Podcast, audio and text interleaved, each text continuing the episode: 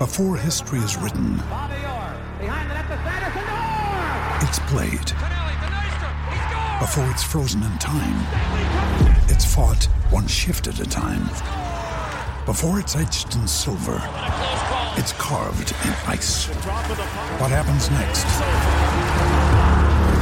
will last forever. The Stanley Cup Final on ABC and ESPN Plus begins Saturday.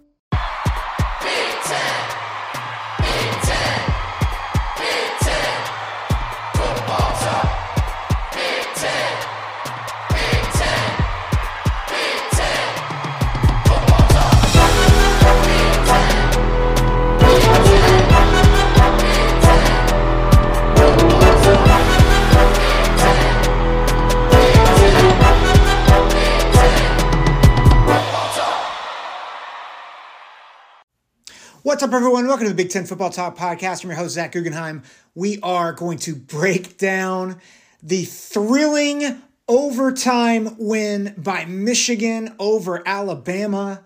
We're going to talk the other Big Ten games as well. Happy New Year. Happy 2024. Got a lot to break down. Uh, make sure to like, follow, subscribe wherever you get your podcast Apple, Google, Spotify. Leave a review, share with your friends. Uh, follow us on Twitter, X, whatever you call it these days, and Instagram. Make sure to send me emails, Big Ten Football Talk at gmail.com. This was a massive game, not just for Michigan, but for the Big Ten. And I'm, I'm going to start by saying this in terms of Big Ten perception with Michigan defeating Alabama in overtime. I want to break down the game, but I, I first want to talk about a Big Ten perspective here. It had been a rough few days for the Big Ten. Ohio State got pantsed on national television on the 29th, which we'll talk about. And Penn State, you know, understandably struggled a bit with Ole Miss's offense with some of the opt outs, but Penn State's offense again stunk. Um, and James Franklin was confusing a lot of the time with some of some of his decision making. Iowa got just crushed, and Wisconsin was sadly uh, they were they had a 14 nothing lead and they had a lead in the fourth quarter and then they they kind of just blew the game in the last few minutes in, in a game quite honestly that Wisconsin had no right to be in but it was just it kind of felt like it just added salt to the wound because the Big 10 was hurting the only win they had after the 29th was Maryland beating up on Auburn which was a bit of a surprise. I thought Maryland would win, but I, I didn't think they would win that decisively. So here comes Michigan, Alabama, and it kind of just felt like, to me, it felt like those old, those years where, you know, Ohio State was in the national championship games and then they got beat pretty badly in those, and it was a bad day for the Big Ten. I think 2006 in particular, when Ohio State and Michigan were both highly rated teams. It was after the big one versus two game and you know they both just got pantsed on national television and you're like oh my gosh the big ten is so much worse than i thought and there, there's a lot of explanation for this go around but my sinking feeling in my chest was oh no this is going to happen to michigan and the big ten perception is going to go down the drain that did not change on the first play of the game when JJ McCarthy throws a ball that I'm like, I can't believe you just threw that. That's a pick. It wasn't a pick by like six inches. And that's kind of what the Michigan Alabama game felt like for Michigan. And, and really for both teams, that both teams made a lot of mistakes. It was a sloppy game. Um, I, I'd argue that Michigan made so many more miscues in this game, although I think Milroe obviously had a few. I, I thought, I, I'll break down the game more, but I thought, you know, Alabama did not play clean ball, and you could tell by this, I think the six or seven sacks that the offensive line gave up. But I mean, Michigan, in, in many ways, was lucky to win this game. And because of that, I think it demonstrates their strength. Because this was a game where you know, I've said for for all season long, I thought special teams was a strength for Michigan. They were atrocious. They, they cost Michigan 11 points in this game because they really struggled. They struggled to contain, uh, or they they they. Sorry, I, I'm watching the Washington Texas game as I'm as I'm recording this. There's no way I'm going to be able to to stay up late. I got a conference tomorrow that I got to go to, so that's why I'm a little I'm staggering with my words. I got I got the Washington game as as uh as watching Polk just had a big time play. Um, so if you're listening to this, you know it's the first quarter with 11:28 left in the uh, first quarter of the Sugar Bowl. Special teams cost Michigan 11, 11 points because Morgan muffs the ball early in the first quarter, and th- Jase McClellan then runs for a touchdown. That should have been Michigan ball, and instead it's a touchdown the other way. They miss the extra point they miss a field goal, and then the the crazy play at the end of regulation where Thaw, who's a not their normal return man, a he decides to field it at like the four yard line, which is a no no, but then he muffs it. He fields it at the one yard line, and you're like, oh my gosh, how did you, how did you do this? And and Kirk Herbstreit made a great point on the broadcast. Good for that young man to not make two mistakes.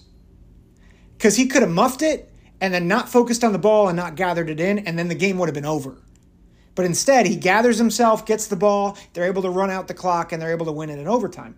But my point is this Michigan was the better team. And honestly, this game should not have been as close as it was. Like this, Michigan is for real and I, I thought they were a really good team. But I, I picked I picked Alabama to win 24 to 20, which I was, I was pretty close on the score. But the reality is this should not have gone to overtime. Michigan shot themselves in the foot over and over and over again. But when when the chips were down, when things mattered, JJ McCarthy made a play. Blake Corum made a play. That dude's ridiculous, by the way. He he finally looked healthy to me today. Like for all season, I feel like he's looked a step slow. I felt like the offensive line didn't do wasn't generating a lot of push, and the offensive line didn't generate a ton of push in this game. Uh, at least not all all game, but in spurts they were dominant, and in that overtime drive especially dominant. And Blake Corum, man, I thought Alabama got away with a face mask. Didn't matter. He spun around, got the uh, school record t- for touchdowns. The dude is awesome. I love Blake Corum. And I know it, at times I probably haven't sounded like it, but he's a tough guy. He's an awesome dude. And as much as a Buckeye fan hates to admit it, he's a fantastic player and he's been a fantastic ambassador for the Michigan program. So I, I love that he was the guy who got the game winning touchdown. Um, I thought McCarthy struggled. You know, a lot of my concerns about him came to bear. The, the near pick at the beginning of the game, I thought at times he was he was aiming the ball. I thought at times he was throwing it too too hard to his receivers. Um, there's the one throw to Semaj Morgan where he just threw a bullet, and you know Morgan's got to catch it, but I mean it just went through his hands, and you're like, man, just he's wide open, just touch pass.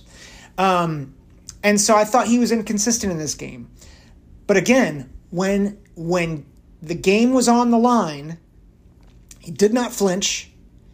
Uh, he did not he did not waver, which I thought the third and most of the fourth quarter, I, I thought Michigan really they, they looked like they didn't belong. Like they looked scared. Quite honestly, they looked like Ohio State playing Michigan the past few years. Because I feel like Ohio State has kind of turtled. I felt like Michigan turtled a little bit in the third and fourth quarter. But again, give JJ a lot of credit because four and a half minutes left in this game and it's go time. And I thought Sherrone Moore called a great drive. Um, Roman Wilson had a couple of huge plays in this game honestly, the the biggest, this uh, the second biggest play. Um, I'll get to the first one in a minute, which led to the go ahead touchdown in the first half. But the play where JJ McCarthy he threw a ball that it was really hard that even though it got tipped by the uh, by the backer for Alabama the ball it the ball got tipped and it was still a perfect spiral. But what it did is it elevated the ball. And Roman Wilson saw it and he adjusted to it where the, the defender I think it was Kool-Aid McKinstry did not. No it wasn't McKinstry it was the safety. I forget which safety. It wasn't Downs it was one of the other safeties Brant I think it might have been Brant? No Branch is in the NFL I, I'm not sure. I don't know Alabama's personnel as well uh, as I would like. Um, but the safety did not adjust.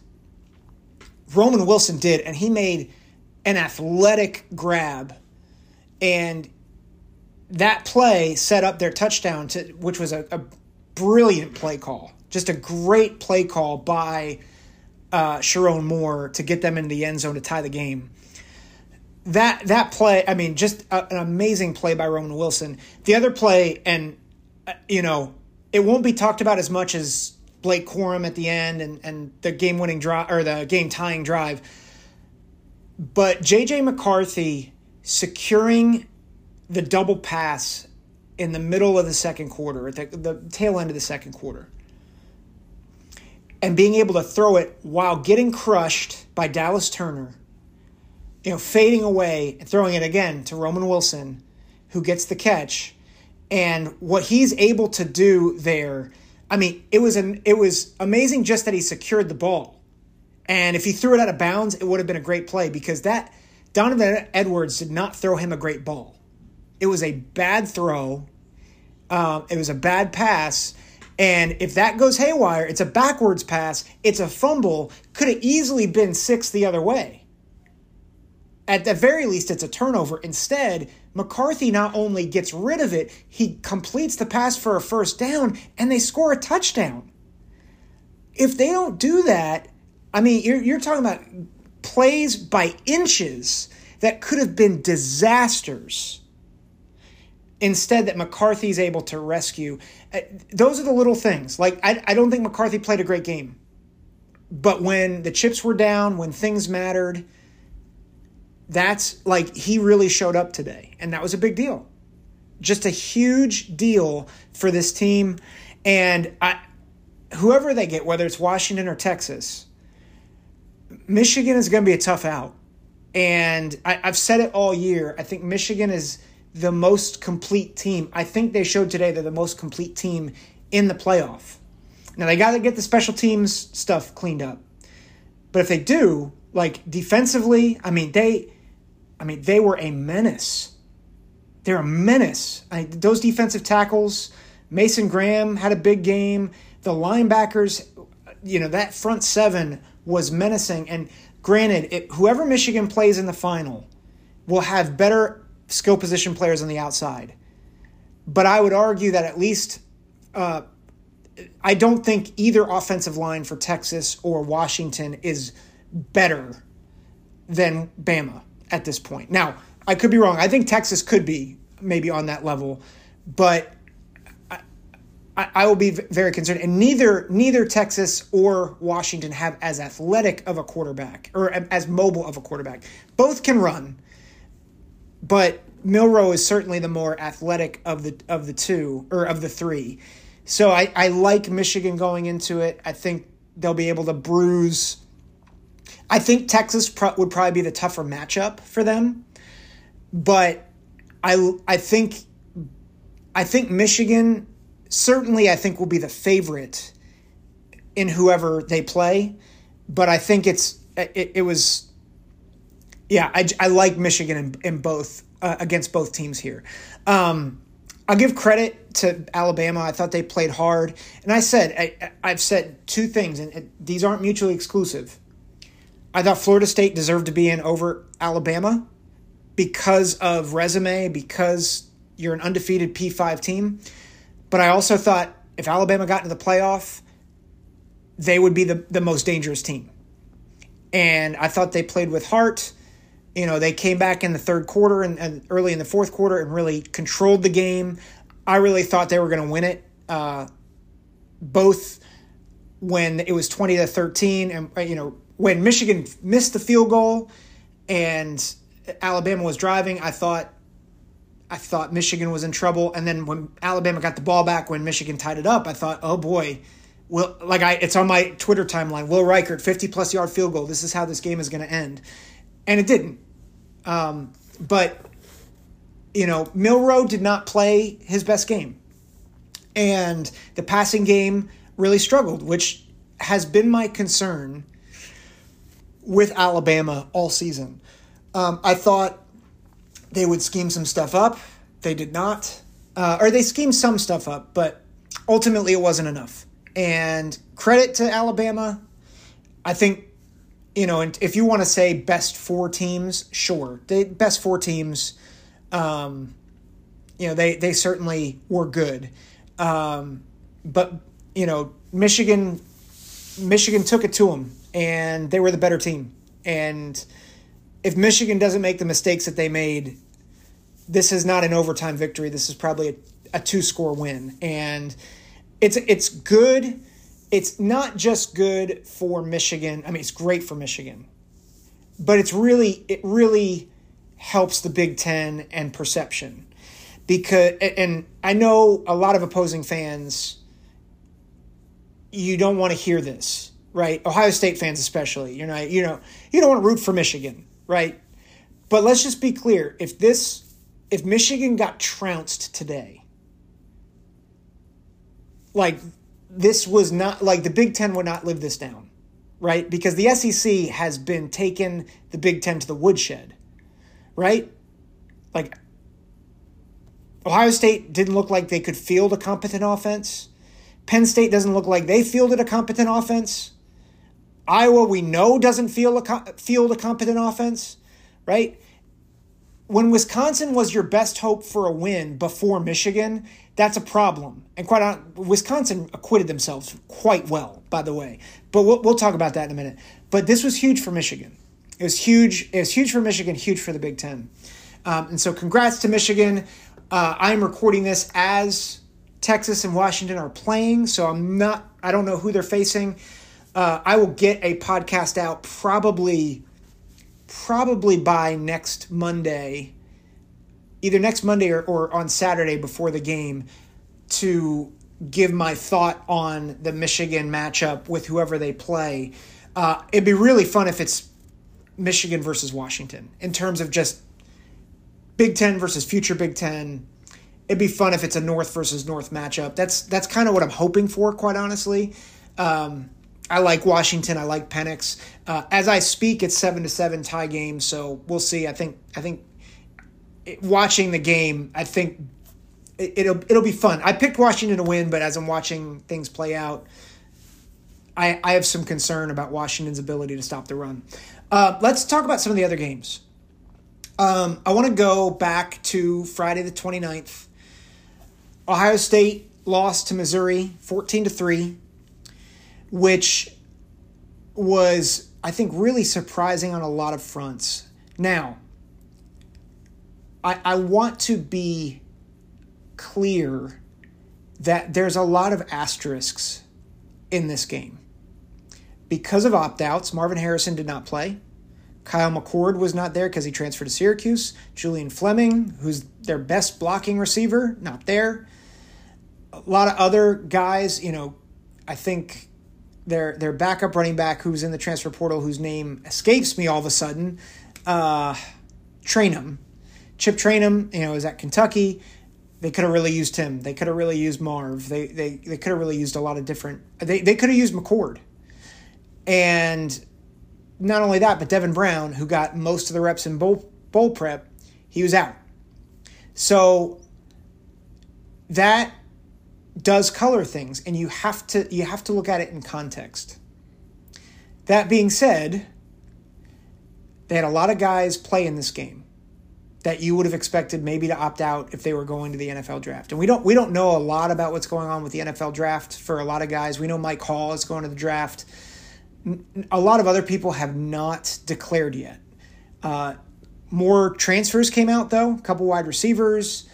Um, which is a little surprising, but You know, they they recruit that room really well, and they don't ro- rotate a lot. So, but the game, the the thing, the two takeaways I had from this game was one, the defense was phenomenal.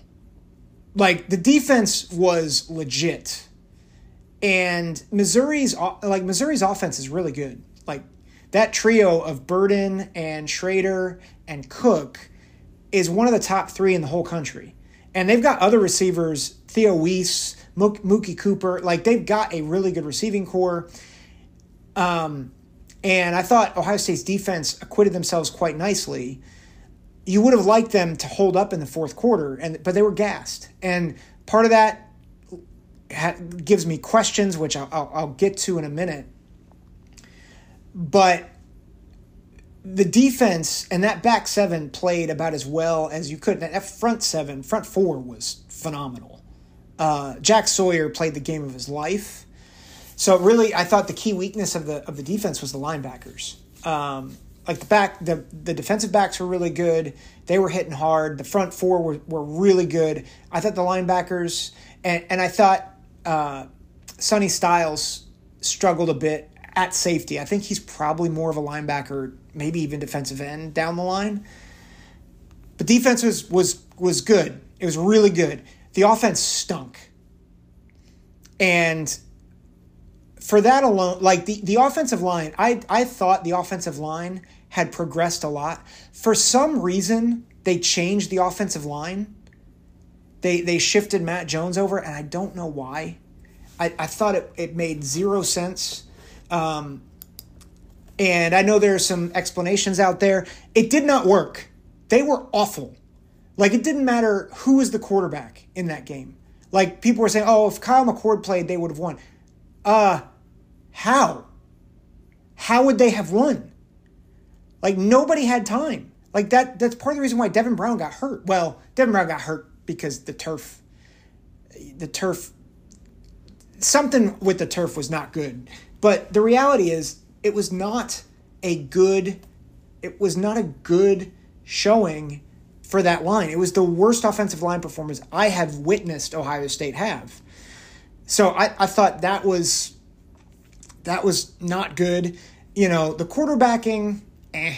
You know, it's you can't. You know, people are like, "Well, is, what's the future of the quarterback room?" I don't know because I think Tom Brady could have been there out, out there. I think Mike Vick could have been out there, and it, they would have they wouldn't have been able to score much. That's how bad the offensive line was, and the offensive coaching staff did nothing to adjust, which is my main takeaway.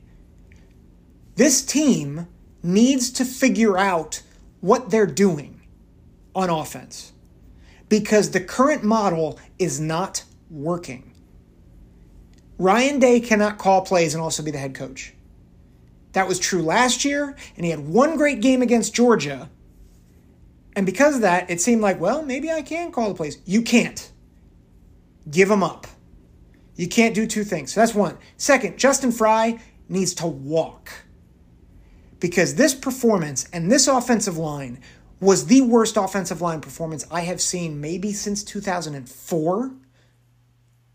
Maybe like early 2014 when that offensive line was trying to gel. It was abysmal. It was awful. There is no reason why a good but not great defensive line should have been this active, especially when they didn't do anything different throughout the game. Up oh, there's a, there's an overload on the on the left. Up oh, there's an overload on the right. I wonder if they'll catch it. Nope. Hey, let's just exploit number 66, Enokk Vimahi. Over and over and over and over again.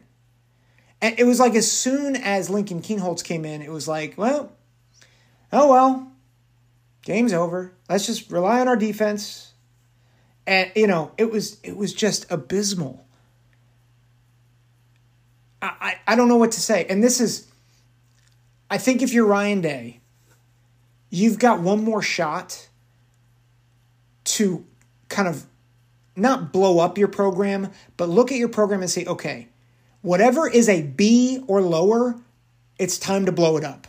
One of those things is strength and conditioning because that defense gets gassed regularly. They play well for three quarters. They played well for three quarters against Michigan. They played well for three quarters against uh, Notre Dame. But in their fourth quarter, they start to break down. And that's strength and conditioning. And I don't know, I, I, I love Mickey Marotti. He's not it. Or he, he need, they need to evolve.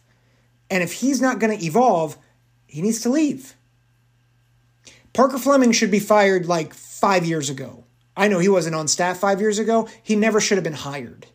I, they're just these offensive coaches, and they and they need to get a, a play call. If they're not going to give play calling to Brian Hartline, then get an offensive coordinator who will play calls to be a co-offensive coordinator with Brian Hartline.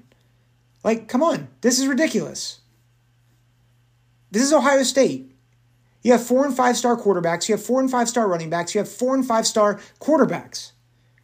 I don't care if you're on your third string freshman. He should at least be able to complete a slant pattern or a screen pass, and you should have, have at least some offensive linemen who can hold their block for more than a half a second. Like some people should be walking home. Speaking of people who should be walking home, James Franklin. Boy, oh boy. Now, Penn State, I'll give Penn State this defensively.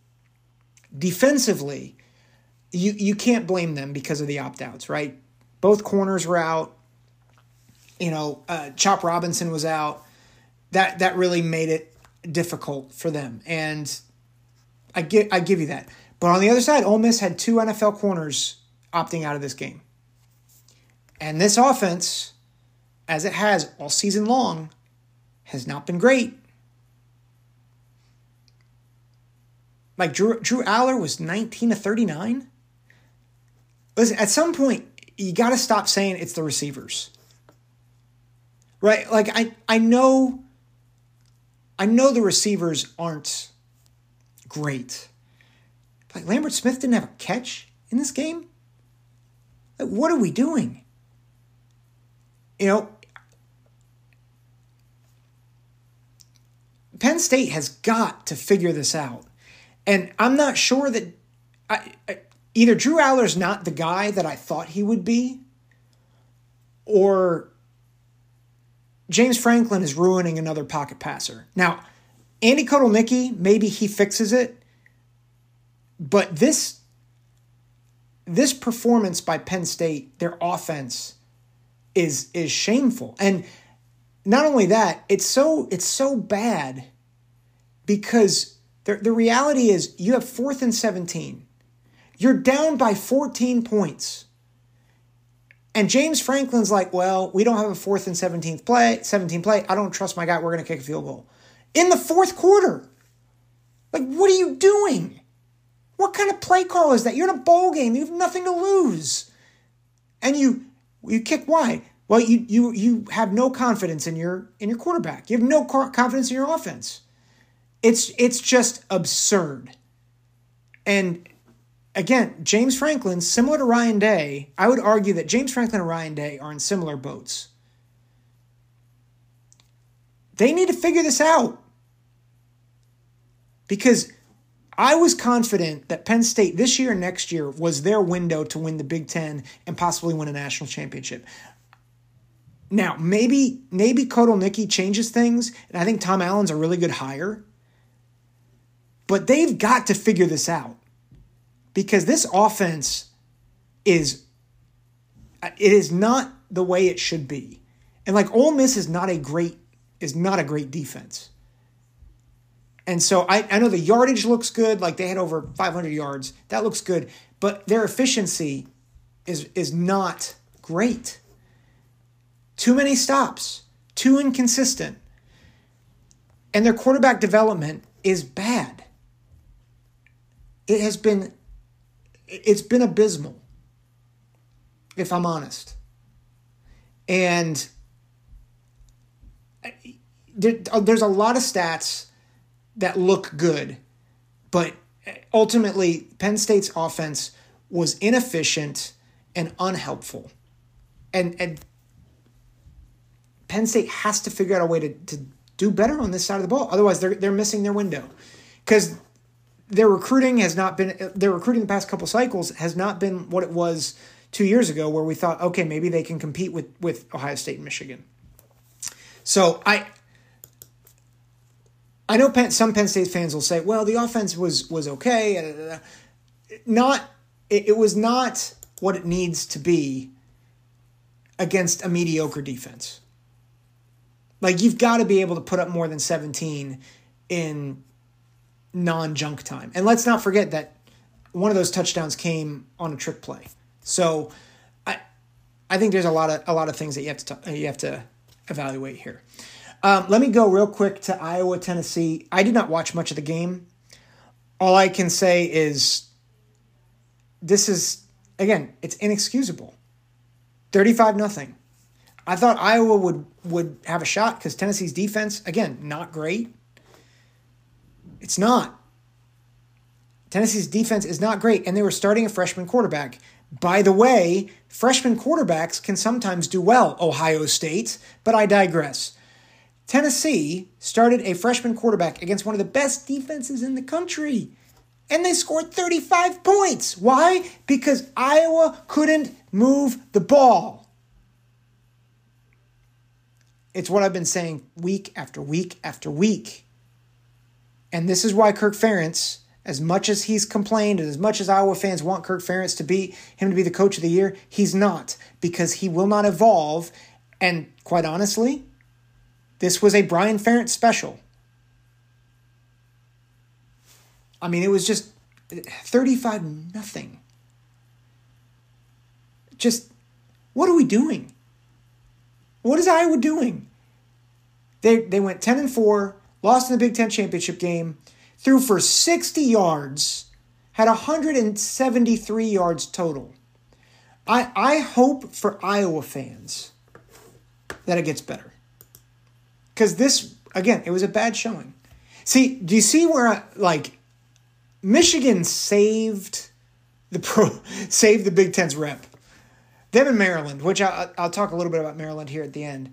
Um, but I mean, could you imagine if Michigan lost? I mean, Iowa lost by 35, Penn State lost by 13, and honestly, it was worse than that. Ohio State lost by 11 and looked non functional on offense. It's bad. It's bad. Michigan saved their bacon, which I know nobody wants to hear. Um, and again, there's asterisks all around, right? I get that. But perception matters. It really does.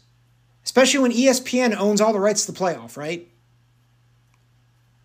Just going to leave that there. Um, Wisconsin LSU, I, I thought Wisconsin would get blown out in this game. But this game kind of showed why I was high on Tanner Mordecai at the beginning of the season. I thought he played his best game as a Badger. Part of that's LSU's defense is not very good. But, you know, without Braylon Allen, they I thought they played really well. Will Pauling was very good in this game, had two touchdowns, had his best game as a Badger. Um, and I think I think showed even in a loss that Fickell has them going in the right direction. I think Phil Longo getting more time you know, getting Tyler Van Dyke in there is going to be, I think, really good for them and and and for that program going forward. Um, you know, and Jackson Acker uh, had a good game, and they're getting some. They're going to have some more talent coming in that running back room uh, next season as well. So I I think the future is bright for Wisconsin. You know, it stinks that the way that they lost this game like it really stinks that the way they lost this game was in, in the fourth quarter. Uh, LSU is the better team, and even without Jayden Daniels, you know Nussmeier is a good quarterback, right? Like, I, I think they're, I, I think he's a he, he's shown that he can be a good passer, and he really warmed up in in the second part of that second part of the game. Um, but Wisconsin did a good job limiting their rushing game, which I think was a little expected. But again, I, th- I think Wisconsin, even in defeat, really sh- availed themselves. It just it stunk that they lost in the way they did. Um, it, it, felt very it, very discombobulated at the end with the second down fumble, third down and fourth down just bad plays, negative plays to, to lose the game when Wisconsin had, I think, a really good shot to win the game at the end of that uh, at the end of regulation. Um, so it was a bummer, but you know, Wisconsin, I thought acquitted themselves well, and I think I think it showed that Phil Longo, as he continues to instill his system, his offense, that it can work with Wisconsin. Uh, I do want to talk about Maryland. I I thought Maryland would beat Auburn. I did not think it would be that that big of a beatdown. And uh, listen, Auburn is kind of hot and cold, um, but they got down early, and they just don't have the offensive firepower to to storm back. And it's a good win for Locksley, right? Like you beat Auburn in a bowl game. You go eight and five after a dis- like honestly a disappointing season, and like I I think. I think that's a big win for Locksley. And and I think here's maybe a couple takeaways for the Big Ten. One, they averted disaster. Part of that is Wisconsin playing better than expected. Part of that is Michigan beating vaunted Alabama. I know Alabama's not as good as they have been in the past, but it's still Alabama. It's still Nick Saban. It's still like they still have the Bama mystique, right? And the SEC mystique, quite quite frankly. So that I mean that that alone elevates the Big Ten narrative. But I think the other part of this is that while the other kind of top to mid tier teams really faltered, the, the more bottom of the Big Ten really, really made a statement. Because you look at some of the wins at the bottom of the Big Ten, at least the bottom bowl teams had, you know, obviously not talking about Purdue or, or any of those teams, but you, you talk about Northwestern beating Utah. I know Utah, again, had a lot of opt outs, but, you know, Northwestern wins a bowl game. Minnesota wins a bowl game. I know it's Bowling Green, whatever. But Minnesota wins wins a game. Rutgers beats Miami to get to 7 and 6. Maryland beats Auburn. Like those teams have given the Big 10 a bit more credibility similar to how I think the SEC is often looked at, right? Because the SEC, when teams beat Kentucky, oh, that's a big win. You know, or, or teams beat, uh, you know, Auburn, oh, it's a big, or or when it, Alabama beats Auburn. Oh, that's a big win. It was a tough win to, to win by one point on a fourth and 31, right? And, and these lesser Big Ten teams, I, and I hate to say lesser, but I, I would say these maybe lower tier Big Ten teams are holding their own. And the reality is, if you have less opt outs or you know you prepare better for bowls, this this could have been a Big Ten bowl season to remember. It's not, but I think you have to be very encouraged about the overall strength of the league from top to bottom. Because Rutgers beat a middle of the pack ACC team. And quite honestly, it was it wasn't as close as the final score. Maryland beat up on Auburn with a backup quarterback, by the way right? Tagovailoa didn't play in this game. And so that's a big deal. And then Michigan did not play their A game, and this is at the top. Michigan didn't play their A game against Bama, and they won. And so the Big Ten narrative, I think, is in really good shape, for one. But also, I think you have to really you have to give a lot of credit to the bot the bot the lower tier of the Big Ten holding its own and punching above its weight in a, in a, a little bit, right? Um, and that's a big deal. So uh, overall, great few days of college football. Great days for the Big Ten. Um, would love your thoughts to uh, just on on what how you think the Big Ten is going. What are your thoughts on Michigan? What are your thoughts on where this team goes? Do they win the national championship in seven days on Monday the 8th? Would love your thoughts. Thanks for listening. Uh, as a final note, I really want to just say a few thank yous. First of all, thank you all for listening. This has been the best year of the podcast. And a big part of that is you guys because you listen, you share, you leave reviews, and you, you you talk about it with your friends and you engage. Like I've had the most engagement with you guys this year. Um, special thanks to to several of, of of a lot of key guys who have often shared. Yankee Wolverine, I know you're listening. I know you're grinning from ear to ear right now with the win. Um, I really appreciate all of our interactions. Um, really appreciate uh, several other listeners that have have, have chimed in as well. Um, yeah, Illini Bubba, Matt Greenberg, you know, you guys have been awesome. Uh, obviously, the guys who always encourage me, uh, dear friends of mine, Chris and Jim Ebersol, Tony Beard. I know you guys probably don't like what I said about Penn State right now, but you guys, I, I love having you in my corner and really appreciate you guys um, just from a friendship level.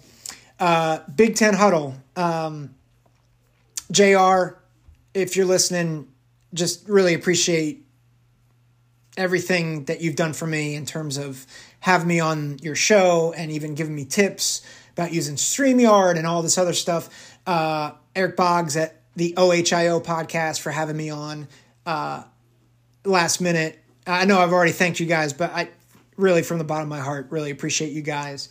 Um, and, you know, I know you guys, you know me, I'm a Christian. I am so thankful to, to my Lord Jesus Christ. Um, I know that can be overplayed, but like in all seriousness, I got into missions work thinking I was leaving sports media.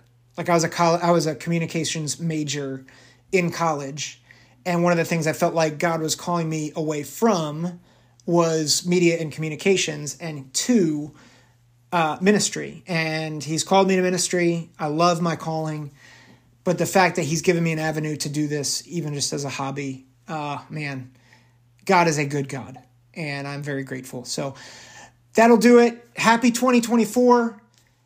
Love you all. Take care. God bless.